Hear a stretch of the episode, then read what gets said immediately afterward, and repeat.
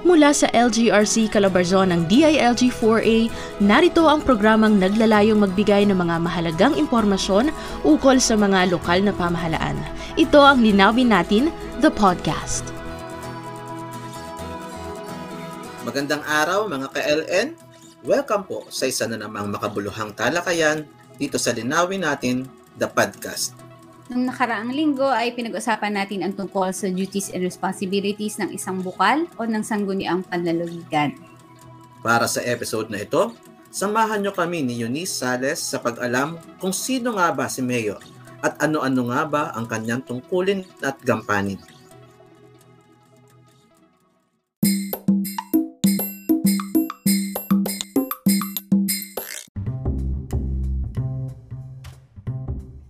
Unahin na po natin anong ano-ano po CH yung mga duties and functions ng isang mayor or punong bayan. Yan. So gusto natin linawin din ano ang ating uh, mayor na tinutukoy dito pareho yung sa municipality at saka sa city ano yung ating punong bayan or mas uh, kilala sa mayor, municipal mayor at saka yung ating punong lungsod para sa ating mga city mayors. So kung titingnan natin, alam naman natin bilang mga, uh, lalo na tayong, tayong uh, nasa DILG, na ang saligan o yung tinatawag na Biblia ng pamahalang lokal ay yung ating local government code. At dito pa lamang sa unang bahagi ng ating local government code, particular sa section 3, sinasabi nating operative principles of decentralization, meron ng mabigat na panunungkulan ng ating uh, mayor sapagkat sinasabi dito na bilang isang uh, uh, lungsod o bayan na binubuo ng mga tinatawag nating barangay ay dapat siguraduhin ng mga uh, uh, munisipalidad at saka ng, ng mga siyudad na yung kanilang barangay ay umaakto ng ayon do sa kanilang mga tinalagang kapangyarihan at gawain. At kung titingnan pa natin further, particular do sa mas uh, huling bahagi ng ating local government code, ng ating uh, book 3, napakaraming enumerated duties and functions ng mayor. Sabi ko nga, kung iisa-isahin natin ngayon dito, baka abutin na tayo ng ano eh, ng 24 oras ang balita na. But uh, uh, meron lamang kung titingnan natin, pwede naman nating uh, bahaginin doon sa mga major duties function. At kakibat ng mga major functions na yon, ay nandun din yung mga ilang functions na talagang kung natin napakarami. Kaya sabi natin talagang ang isang mayor ay uh, talagang abalang-abala kung talagang gaganap ng kanyang panunungkulan. Unang-una, uh, para sa epesyente at saka epektibo at saka sabi nga natin ay uh, magaling na pamamahala. Uh, unang-una dapat niyang masigurado na yung general welfare ng kanyang nasasakupan ay kanyang naibibigay. At sa pamamagitan ng kanyang uh, tinatawag na general supervision sa at uh, control sa lahat ng programa, proyekto at serbisyo at ang mga aktibidad ng municipal government ay pwede niya magawa yon. At kakibat nun, marami yung mga kakibat pang panunungkulan na nasabi ko nga ay napakarami. Bilang mayor, siya din yung dapat uh, mag-enforce ng lahat ng mga batas, uh, maging national man o local laws, kagaya ng mga ordinance, na may kinalaman sa mayan sa pamamahala sa ating uh, munisipyo. At ganoon din yung ang, ang pamahalaan lokal kasi meron silang tinatawag ng corporate powers. At bilang local chief executive, siya yung mangunguna para ma-execute yung o magamit yung corporate powers and base dun sa ating section 22 ng local government code. At of course, yung implementasyon ng lahat ng inaprobuhang policies, mga programa, proyekto, uh, serbisyo at aktibidad ng munisipyo. Then ganoon din, uh, alam natin lalo na ngayon na uh, ini-implement na yung ating uh, uh, Mandanas Garcia ruling na maraming resources at uh, siyempre, pagdami ng resources, maraming dapat gawin para sa mga munisipyo o para sa mga kanilang mamamayan. So, ang mayor sinin dapat yung mag-initiate at siguraduhin na ma-maximize yung mga resources na natatanggap and of course nandun pa rin naman yung kanyang kapangyarihan for generation ng resources at kita. At alam natin siya din yung namamahala pagdating sa pag-allocate ng mga pondo para sa mga progr- programang gagawin nito. No? So, ibig sabihin ay dapat talagang uh, bilang local chief executive mapagtuunan niya yung mga programa particular sa mga agro-industrial development then yung mga municipal-wide uh, growth and progress. At kami noon maraming mga bagay na siya pwedeng gawin. Ang katotohanan niyan siya yung in charge o siya yung uh, nagpe-prepare ng annual and supplemental budget ng uh, munisipyo or lungsod. Technically, hindi naman siya mismo yung hands-on pero siya yung sa kanya nang gagaling yung pagpapatibay nito o yung kung ano yung mga dapat i-consider ng local government unit. And yung ating Section 17 ng Local Government Code, meron siyang tinatawag na basic services eh. Na dapat bilang kung tayo, bilang mamamayan, dapat yun yung kasahan natin na binibigay sa atin ng ating local government unit, maging barangay man, o munisipyo, o lungsod, o lalawigan. At sinasabi doon na dapat itong mga gantong serbisyo dapat maibigay sa mamamayan. So bilang local chief executive, dapat masiguro niya yung sinasaad ng Section 17 base doon sa uh, level ng kanyang pamahalaan lokal ay may deliver niya doon sa mga tao at uh, sa yung mangunguna. And of course, yung ano, sinasabi nating mas malawak na posible na from time to time may darating na mga gawain sapagkat meron siyang provision na kung saan sinasabi na ang mayor daw ay dapat mag-exercise ng iba pang kapangyarihan at gumawa pa ng ibang gawain o function na kung ano mang piprescribe o ibibigay ng batas o ng isang ordinansa. Okay. Uh, si Ishmar, uh, nabanggit niyo po yung mga duties and functions. Ay, may nabanggit din po kayo sa mga programa at proyekto. In connection to that, paano po ba pinaprioritize na isang punong bayan yung mga proyekto sa kanyang mga nasasakupan. Yan, ano, maganda yan. Ano. Ang kung titingnan natin, ang ang pinaka planning body ng mayor ay yung Local Development Council o yung tinatawag natin Municipal Development Council. So sa pagpa-priority, uh, kung talagang i-utilize niya yung Development Council, napaka-gaang o madali na mai eh, makita niya kung ano yung dapat unahin sapagkat sa Local Development Council ay membro naman lahat ng punong barangay, ng barangay na kanya nasa sakupan.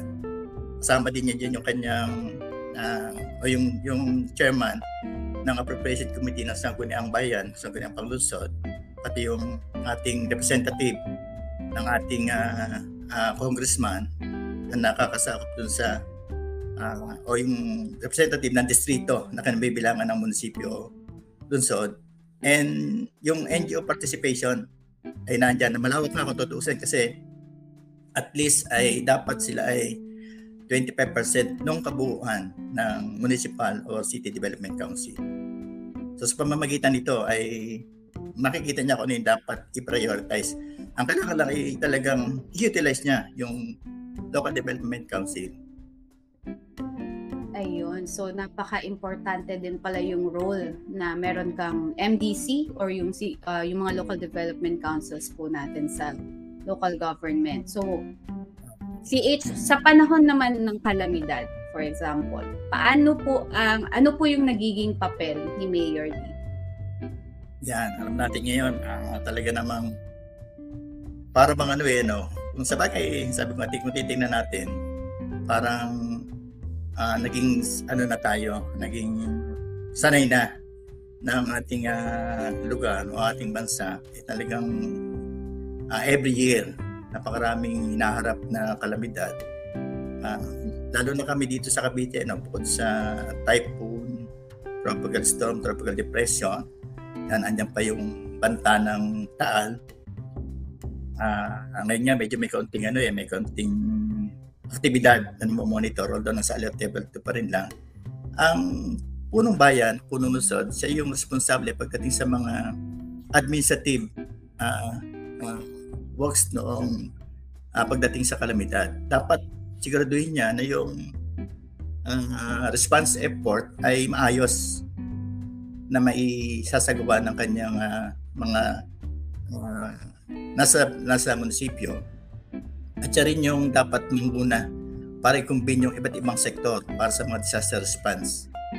At uh, kahit nung pang ano, uh, uh, 2007, ang ating one-to-one, kung hindi ako nagkakamali, mga 2009 yata yung na, ano, ano, na na isa batas. Hindi ko masigurado yung exact date, pero parang 2009 o 2010. But even bago pa yan, talagang meron na siyang mga uh, tungkulin bilang local chief executive pagdating na disaster. Una, dapat siya yung uh, mag-aalerto at mag-activate ng mga DRRMCs at siguraduhin na lahat yung preparasyon, yung lahat ng response mechanism at lahat na structure na kailangan para sa kalamidad ay in place and functional.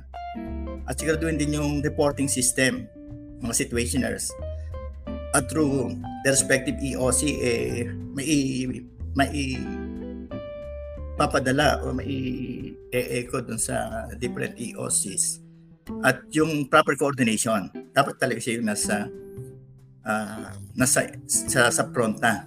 And even doon sa ating mga list of protocols naman, makita natin yung checklist ng, ng mga gawain ni Mayor ay talagang medyo marami-rami at siya ay talagang kinakailangan during disaster. So CH na bagit niyo po no na kailang uh, si mayor po yung kumbaga sa ano ay front doon pagdating sa mga sakuna. So does that mean po ba ay 100% po ba dapat yung yung presence ni mayor sa mga ganyang sakuna?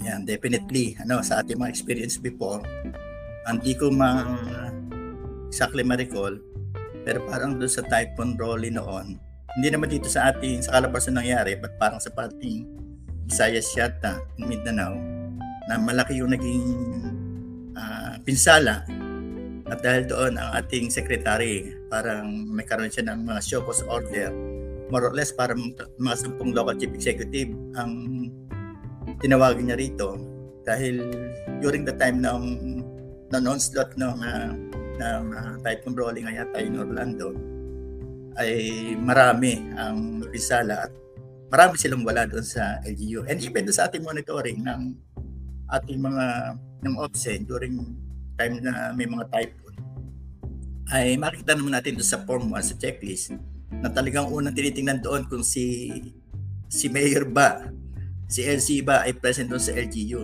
And pagka kaya nga minsan dito ang ano agad dito pag nakita mo lang check yung yung kung present ba ang LCE ay talagang kinukuha lang attention agad ng field officer. Ano yung nangyari? Bakit uh, wala si Mayor? Or uh, ano ba si Mayor talaga bang wala o baka naman hindi pala agad malocate? Ayan. So, kailangan pala talaga na 100% si Mayor. Okay po. So, next question tayo, CH. Um, ayan. Yan, hmm. sige po. Um, medyo talagang mahirap ang trabaho ng ating pong punong bayan. Ano po? Ay, uh, pero ito pinagkakaguluhan talaga at pinag-aagawan. Kaya lang po, matanong namin si HMR, ano ba talaga ang mga dapat na katangian ng isang punong bayan? na yun yung dapat na isang alang-alang ng mga tao. Kung halimbawa, pipili tayo ng punong bayan. Yan, medyo mabigat na tanong yan, ano? Kasi kung titignan niya natin, pagdating sa qualification, eh hindi naman ganun kabigat ang hinahanap.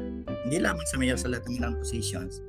And kahit nga sa sa mayor nga parang at the age of 23, na parang yun yata nandun sa qualification, pwede nang maging isang mayor. Pero kung titingin pang babalikan natin yung ating nabanggit kanina, sabi nga konti nga lang binanggit ko.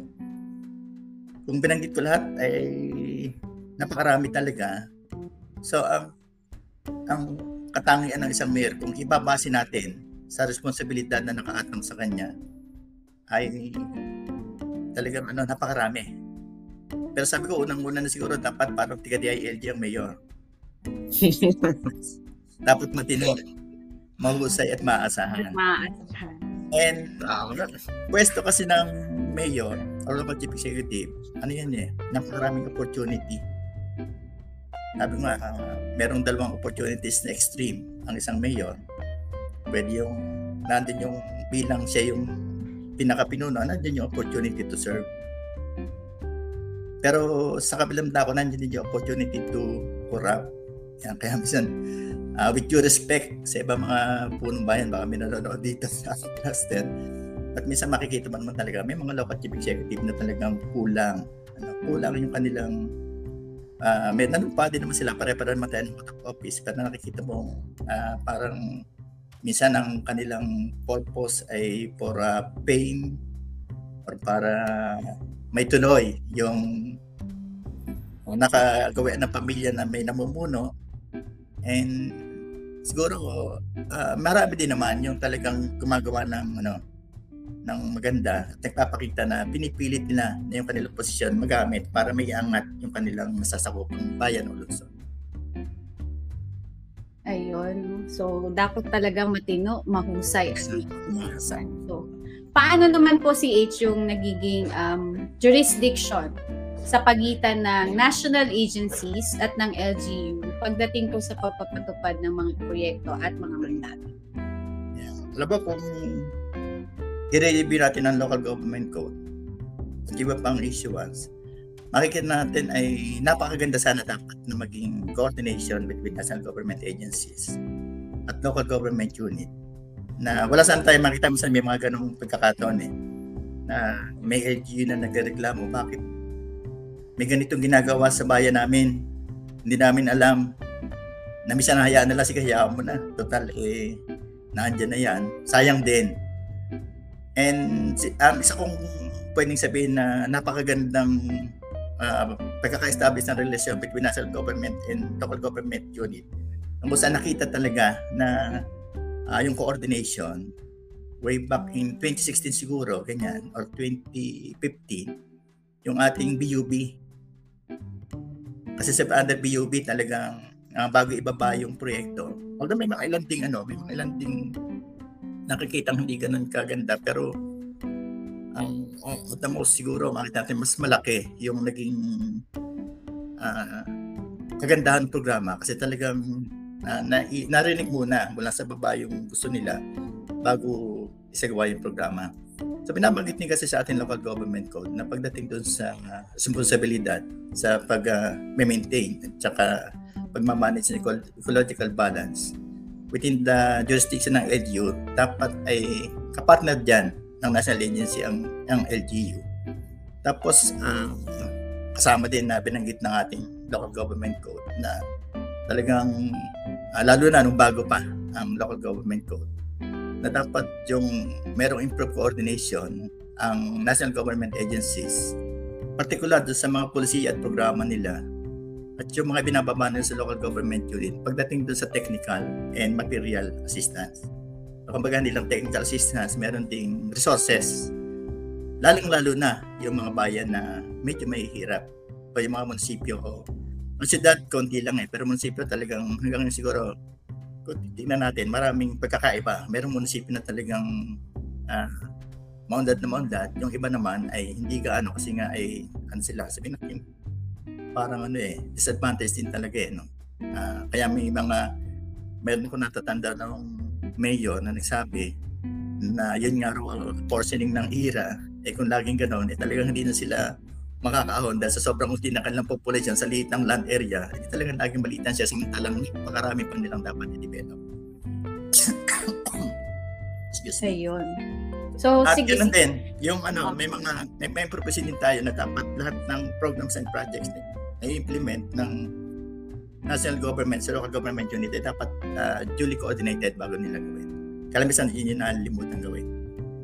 So, proper coordination po talaga. So, CH kanina nabanggit nyo po sa inyong um, sagot, ano, yung BUB na term. Para po sa kalinawan po ng ating pong mga nanonood, mga nakikinig, ano po ba yung BUB? Yung hindi naman tayo politika, no? Pero Opo.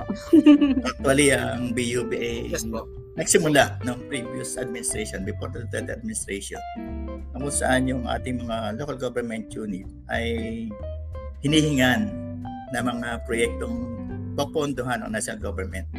may mga kaukulang pondo na nakalaan and bago nila i-allocate sa GAA yung yung para sa programa o aktibidad ay titingnan muna nila yung pinadala o yung sinumite ng LGU na ibig sabihin talagang lahat ng kanilang papondang programa hindi nila ibinabas sa LGU na sila yung may gusto kundi hiningi ito ng LGU. At dito malaki yung partisipasyon ng mga NGOs eh. Dahil actually 50-50 yun eh. 50 from the LGU side and 50, 50% galing naman doon sa mga uh, ah, CSOs. Hmm. So, yun pong, yung mga projects, activities, programs na nasa BUB ay galing po mismo sa mga nasa baba. Okay po. Hmm. Follow up, sir. Question. Meron po bang karapatan ang LGU na gumawa ng sarili niyang ordinansa na hindi angkop sa national policies? Yan, yung tanong yan. Ano, dahil minsan may mga makikita kang ganyan eh. But uh, marami naman ay educated at tungkol dyan na ang isang lokal na pamahalaan ay hindi pwedeng gumawa ng isang batas sa pamamagitan ng ordinansa na may conflict doon sa national law.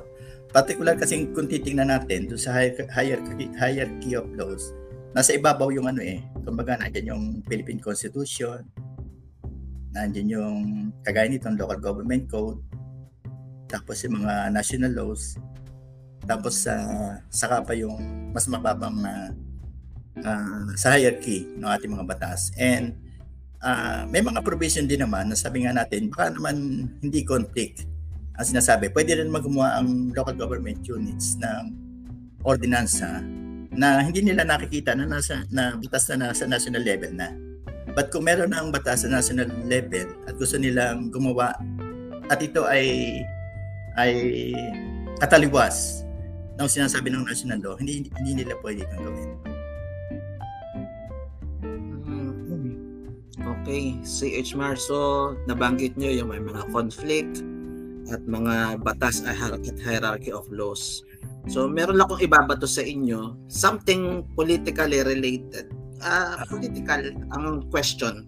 I hope you hindi mo naman masyadong anpin. Ito yung usually nagiging problema sa atin sa munisipalidad na meron tayong tinatawag na mga local functionaries na naka-floating. Yeah. Uh, di umano dahil ito ay hindi kasundo ni mayor o iba sila nang sinuportahan nung una bago pa nanalo yung halimbawa yung present na mayor. Maari niyo po ba sa aming maipaliwanag CH itong tungkol sa floating at kung ito po ba ay legal?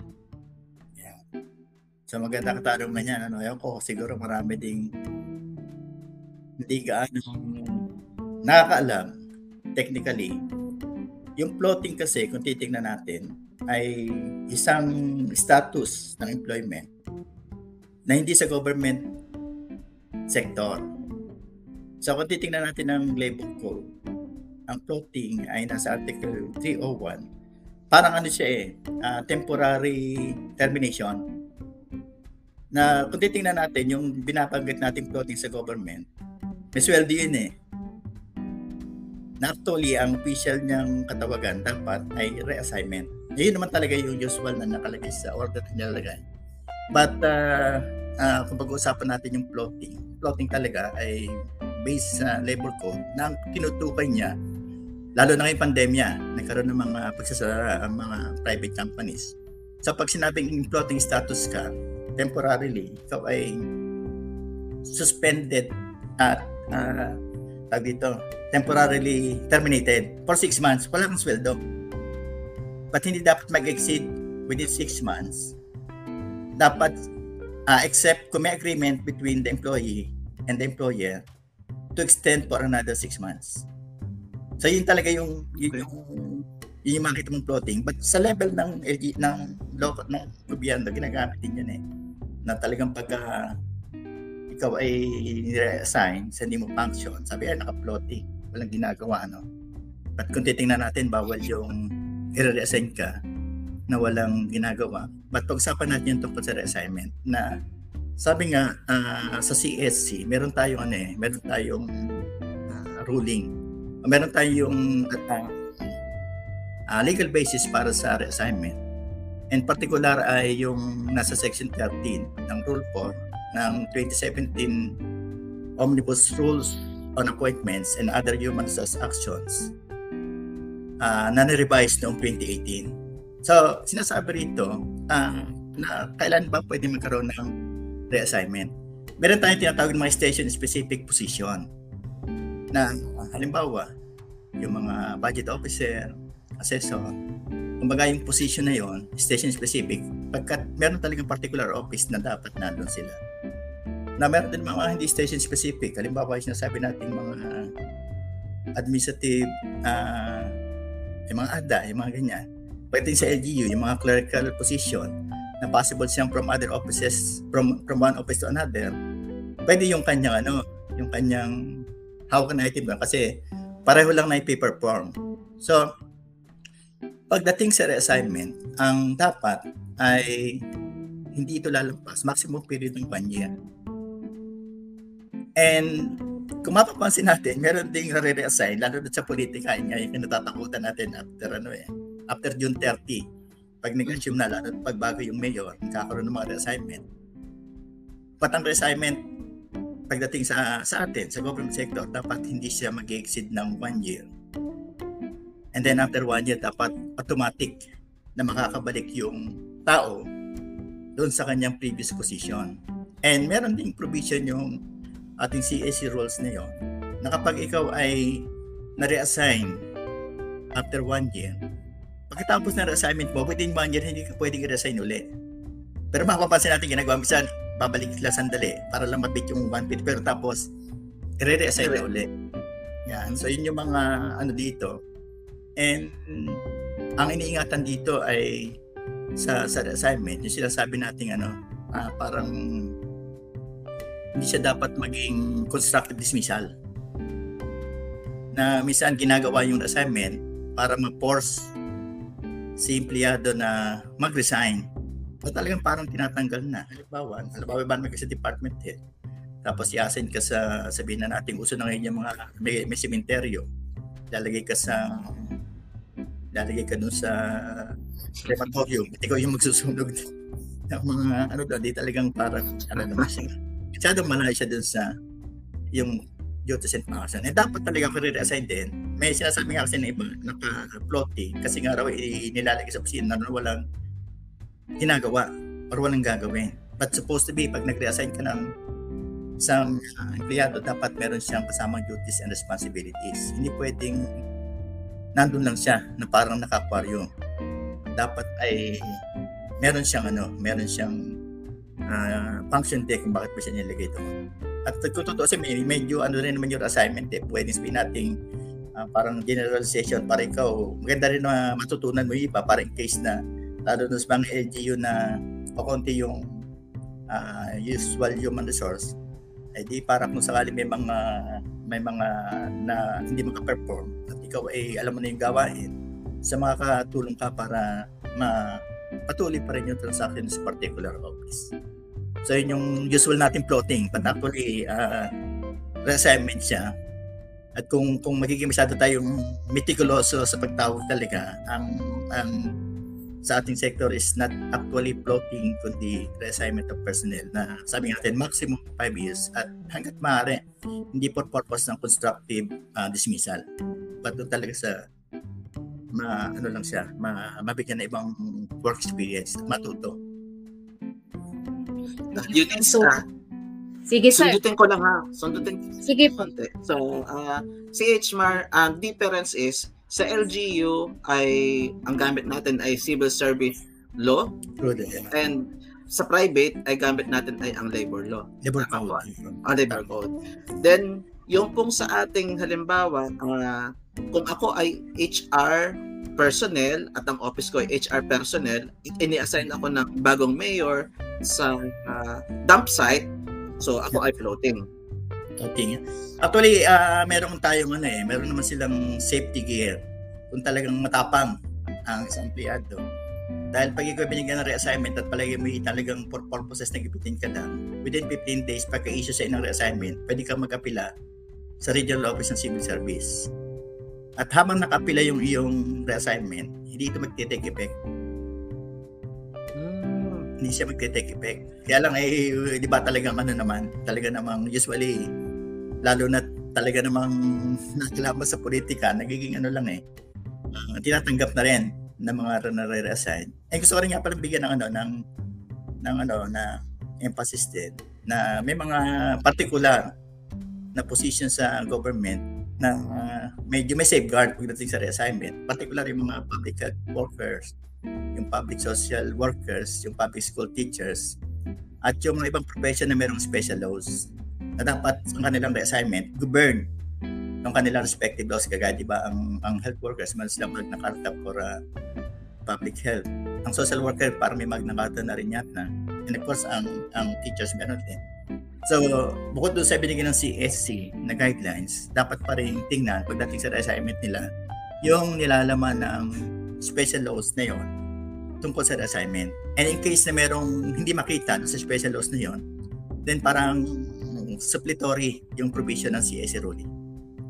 Hmm. Okay, salamat si HMR. Sana meron ding uh, Magna Carta for LGOO. Bago yan, Sir Mario. Abangan natin. Malay mo naman, no? Ayan, marami, so, na, marami na kinakabahan sa atin sa assignment. Ha? Ayan, so may bago, ako personally, may bago akong natutunan. So yung floating, hindi ibig sabihin ay para kang hinawawa naman, ano. So para lang may matutunan kang bago din. Tama naman. Okay. Ang galing. So, tuloy tayo, sir. Um, nabanggit niyo po yung mga uh, ginagawa ni Mayor, yung kanyang mga duties. Meron po ba din na mga grounds for suspension or removal sa pwesto ni Mayor? Actually, mga kagaya ng ibang elective officials ay nandun din sa Section 60 yung mga grounds laban sa kanya. So bilang elective officials ng ng isang local government unit, marami, maraming andun din lahat yung disloyalty to the Republic of the Philippines, yung culpable violation of Constitution, yung dishonesty, kung mayroong oppression, kung may misconduct sa kanyang office, kung meron siyang pagpapabaya o negligence o dereliction of duty, tapos kung meron siyang offense na nagawa, convicted, at ito involving moral turpitude. And at least ang parusa ng kanyang ginawa ay may uh, prison mayor Then kung merong abuse of authority. Then ang LCE din kasi lahat ng level uh, from barangay to provincial level ay dapat hindi mawawala unauthorized absence doon sa kanyang jurisdiction uh, for 15 days, consecutive days. Sabi sabihin, kung wala ka naman sa official trip, dapat hindi mangyayari na nawawala ka sa iyong area ng aabot sa 15 consecutive days. Yan. Uh, yun ay para sa mga LCE. Sa sanggunian, uh, tungkol naman sa absence ng kanilang succession. But kung titingnan mo yung section 16, hindi mo makita yung for consecutive absence noon. But kung titingnan mo naman yung article 124 ng ating implementing rules and regulation, nandoon sa grounds yung for consecutive absence sa session unjustified. Pag justified naman, okay lang. Uh, pag-uusapan niya at hindi siya posibleng ground kung talagang tama naman o kaya tanggap-tanggap naman yung iyong pagliban sa session. At uh, of course may mga lumalabas na batas gaya ng 6713 o iba pang batas na posibleng may mga uh, katapat o, o, o grounds para siya mareklamo. Depende doon sa nilalaman ng batas na yun. Um, so, para rin ano pala siya, pag wala kang justifiable reason, hindi huwag ka nang umabsent. Yan. Present lagi. So, always present. So, in case po, di ba, napag-usapan po natin yung mga removal, suspension, kung sakali man po na masuspend or ma-remove po ang mayor, sino po yung papalit sa kanya? Automatic yan na ang ang palit dahil siya ay pangalawa sa katungkulan doon sa bayan ay yung kanyang vice mayor na in case na si sa sa pag-alis niya ng suspension or removal or even sa ano even sa sa permanent uh, vacancy talagang si vice mayor ang papalit yan. Basta suspension or removal. Meron kasing absence din ng mayor, particularly pag meron siyang official trip na pwede naman siya maglagay ng OIC kung hindi maglalampas, kung hindi lalampas ng 3 days yung kanyang official trip outside ng kanyang city or municipality. But in case ng suspension or removal, ay talaga man yan. Si Vice Mayor na yan automatic. Ah, okay. Ah, so si Hmar, kapag pumalit si Vice Mayor, anong tawag sa kay, kay Vice Mayor? Acting Vice Mayor? O ah, acting Mayor? O Mayor? Pag, pag suspension ay acting mayor, pero pag natanggal na si mayor, siya na talaga yung magiging city or municipal mayor. Yun. So matinaw yun sa ating mga ka-LN. Ah, dahil itong position na mayor o punong bayan ay isa sa most coveted position sa lahat ng LGUs. Bakit nga ba? Magkano nga ba ang sweldo nito si HMAR ng isang punong bayan? Ayan na, malalaman na. Minsan. Sweldo.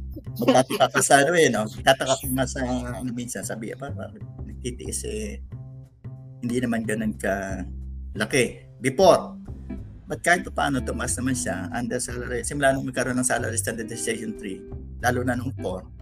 Yung 5, although may increase, hindi ganun kalaki, but uh, ang malaki talaga nagkaroon ng increase ay yung ating SSL 4. So sa ngayon yung SSL 5, nasa third trans tayo. Tama na, third trans tayo ngayon. Pag municipal mayor, ang kanyang salary grade ay 27. So mas mataas sa ating PD. Kasi ang PD natin, ang alam ko ay 26. At kung titignan natin yung salary rate ng salary grade 27, doon sa level natin ay 125,696 masaulato ko. But Nanlalaki po yung mga mata natin. ang municipal mayor, ang malaki, medyo malaki siya. But ang municipality, hindi natin kagaya yung kanilang salary rate. Ang grade 27 nila, kahit ikaw ay nasa first class municipality, pag municipality pag-usapan natin ha, yung 125,000 na yon, 696, ang iyong sweldo roon ay 90% lang noon.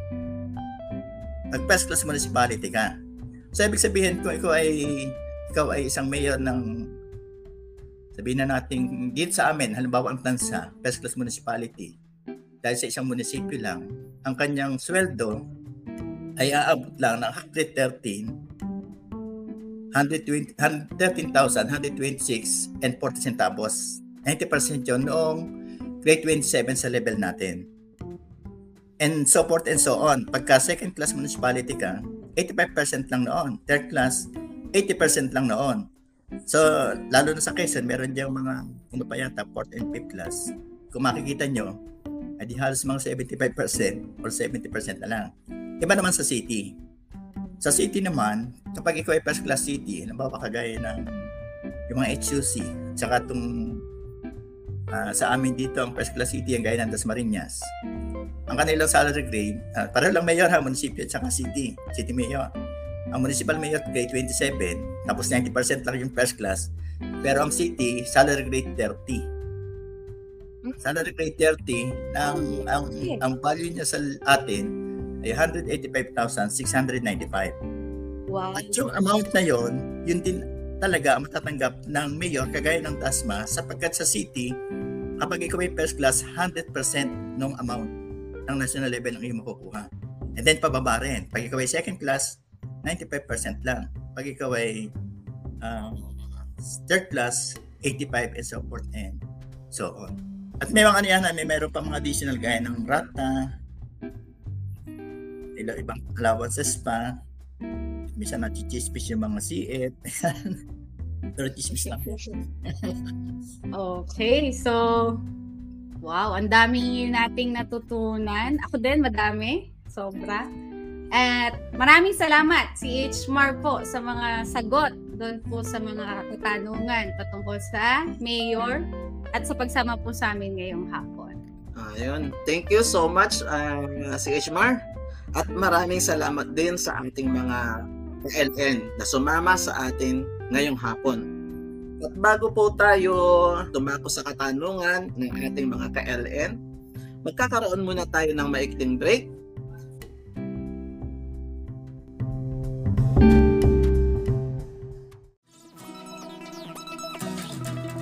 You're listening to Linawin Natin, the podcast.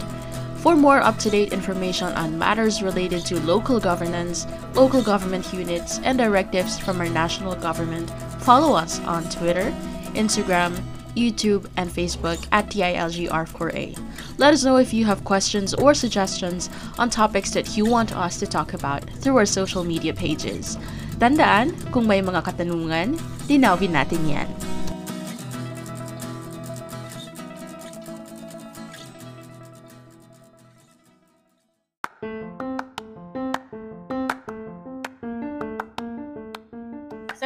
Dito isang question. Kasi kanina, di ba, nababanggit natin yung percentage ng sweldo ng mayor per ah, income class ba ang tawag po doon? Saan daw po mapupunta yung remaining percentage? Percentage. Yan, maganda rin tanong mo, bago pa nga isipin na na ganun yung rate sa national. Of course, pagka na yung yung pwede sa level nyo, depende sa income class ng munisipyo or ng, ng city, yun lang yung pwede nyo ilagay sa budget. Sabi sabihin ay kung ano yung ah, maximum amount na salary nyo para doon sa ah, particular salary na yon. Bagamat sa national level ay sasabi na natin sa munisipyo ay 127 siya. Kung ikaw ay uh, first class municipality, dahil ikaw ay 90% lang, pagdating doon sa preparation ng budget, ang nasa salary ng mayor ay di yung 90% lang ng grade 27 which is 113 plus doon sa ating pinipita kanina. So, ano talaga siya? Yun lang talaga yung may allocate mo kaya wala siyang wala siyang masasabing matitira. Uh, dahil yun lang eksaktong amount na nakalagay, yun lang yung, yung lalagay sa iyong budget. At yun lang yung, yung makukuha talaga. So, tama po ba ah, si H. Mar? Kasi dahil halimbawa yung sinam binigay yung sample ay 85% or 90% kasi pwede bang i-connect yun sa tinatawag nating personal services limitation ng bawat income class? Yan, tama. Um, yun nga pala, maganda rin ang manggit mo doon. na meron tayong mga munisipyo, lalo na yung medyo mababa ang income, na bagamat yun yung prescribed salary grade nila at saka salary rate, uh, depende doon sa SSL, merong hindi pa rin nakakaabot ng amount na yon. Kasi nga yung ating budgetary limitations pagdating sa PS, eh nasasagad na nila. Kaya minsan nagiging partial yung implementation. Uh, for example, may mga kahit dito sa Cavite, meron pa na kami ilang LGU na SSL 5 na supposed to be pero parang wala pa sila, hindi pa nila fully implemented yung SSL 4. Kaya makikita mo, ang salary rate nila, ang laki talaga ng kaibahan. Sabihin natin, pareho silang munisipyo, parang salary grade, uh, uh, sabihin natin grade 4, ganito yung amount sa kabilang munisipyo, pero dahil itong kabila ay magad sa PS limitations, mas mababa doon sa salary grade 4 ng kabilang munisipyo hindi nila maisagad yung maximum salary na dapat sila makuha ng kanilang empleyado. Ah, okay. So, ibig sabihin si H. Mar, ah, pag na fully implement na by year 2022, itong sa Mandanas ruling, sa tingin po ba natin, may ma-maximize na nila yung kanilang salary grade, standardization? Meron kaming uh, makita dyan ano, na ang unang sana gusto i-consider ng LGU pag sa Mandanas ruling, yung mga naiwan pa nila na mga mga salary rate. Pero sa assessment namin during sa mga session ng workshop, parang lumalabas na kung talagang pipilitin mo na may satisfy muna yung lahat ng dapat sa natatanggap ng iyong local government unit, particular doon sa mga sweldo ng personnel. Parang medyo kakapusin naman ng konti dito sa implementation ng mga mga fully devolved functions. Kaya yun yung nagiging ano eh, nagiging consideration. Ano ba ang unahin? Ito mga matagal nang dapat ay nagawa.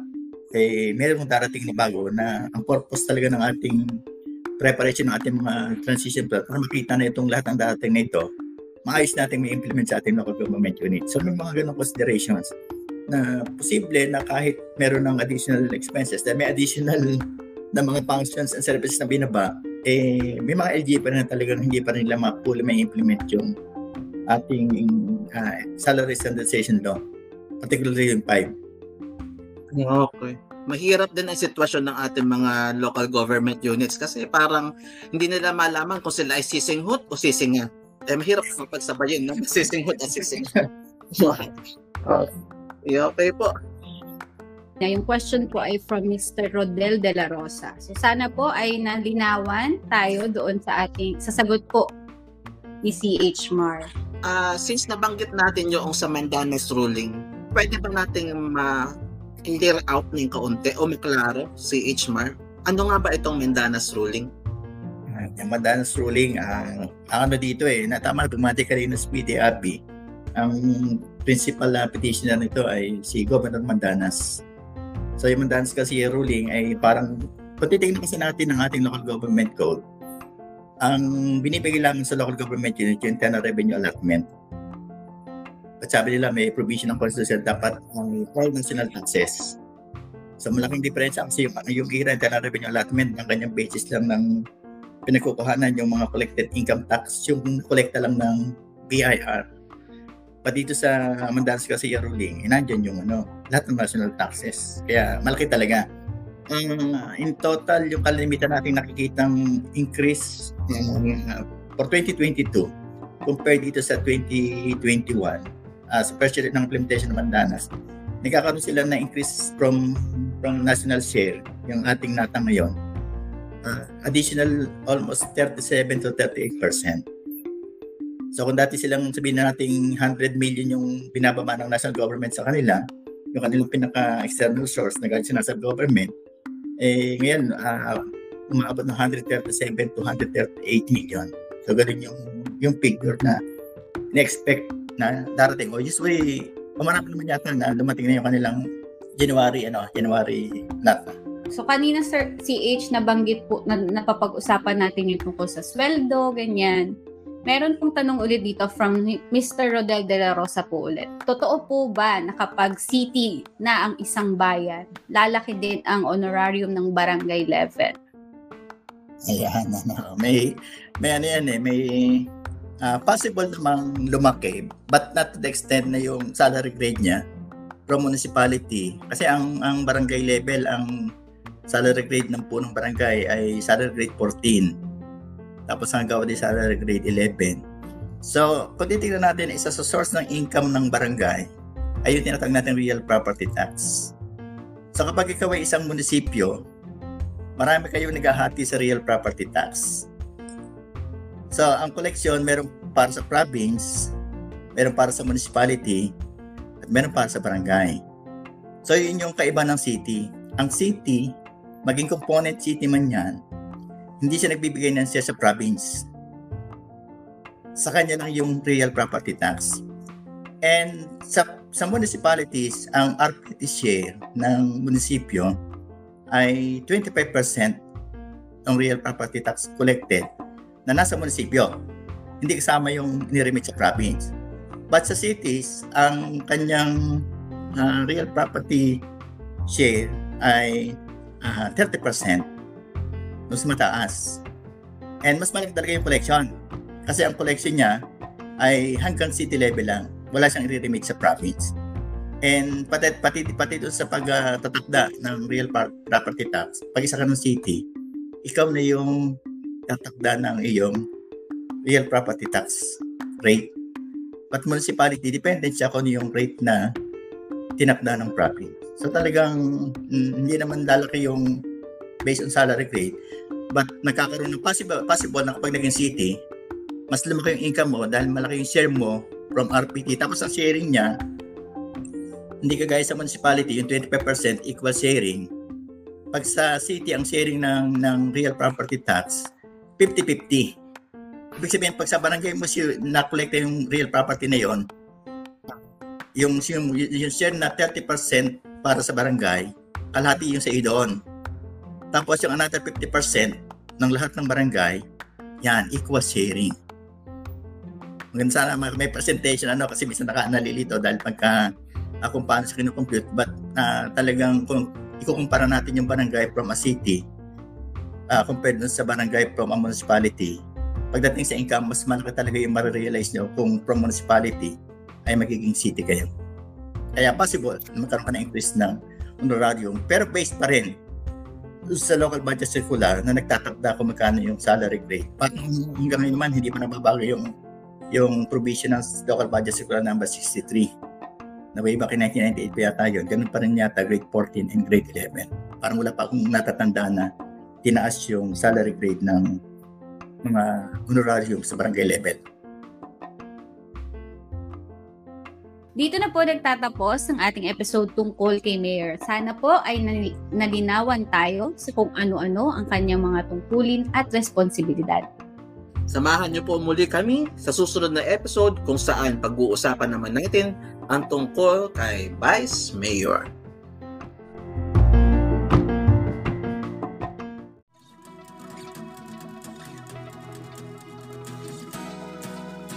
Inyong napakinggan ang Linawin Natin, the podcast.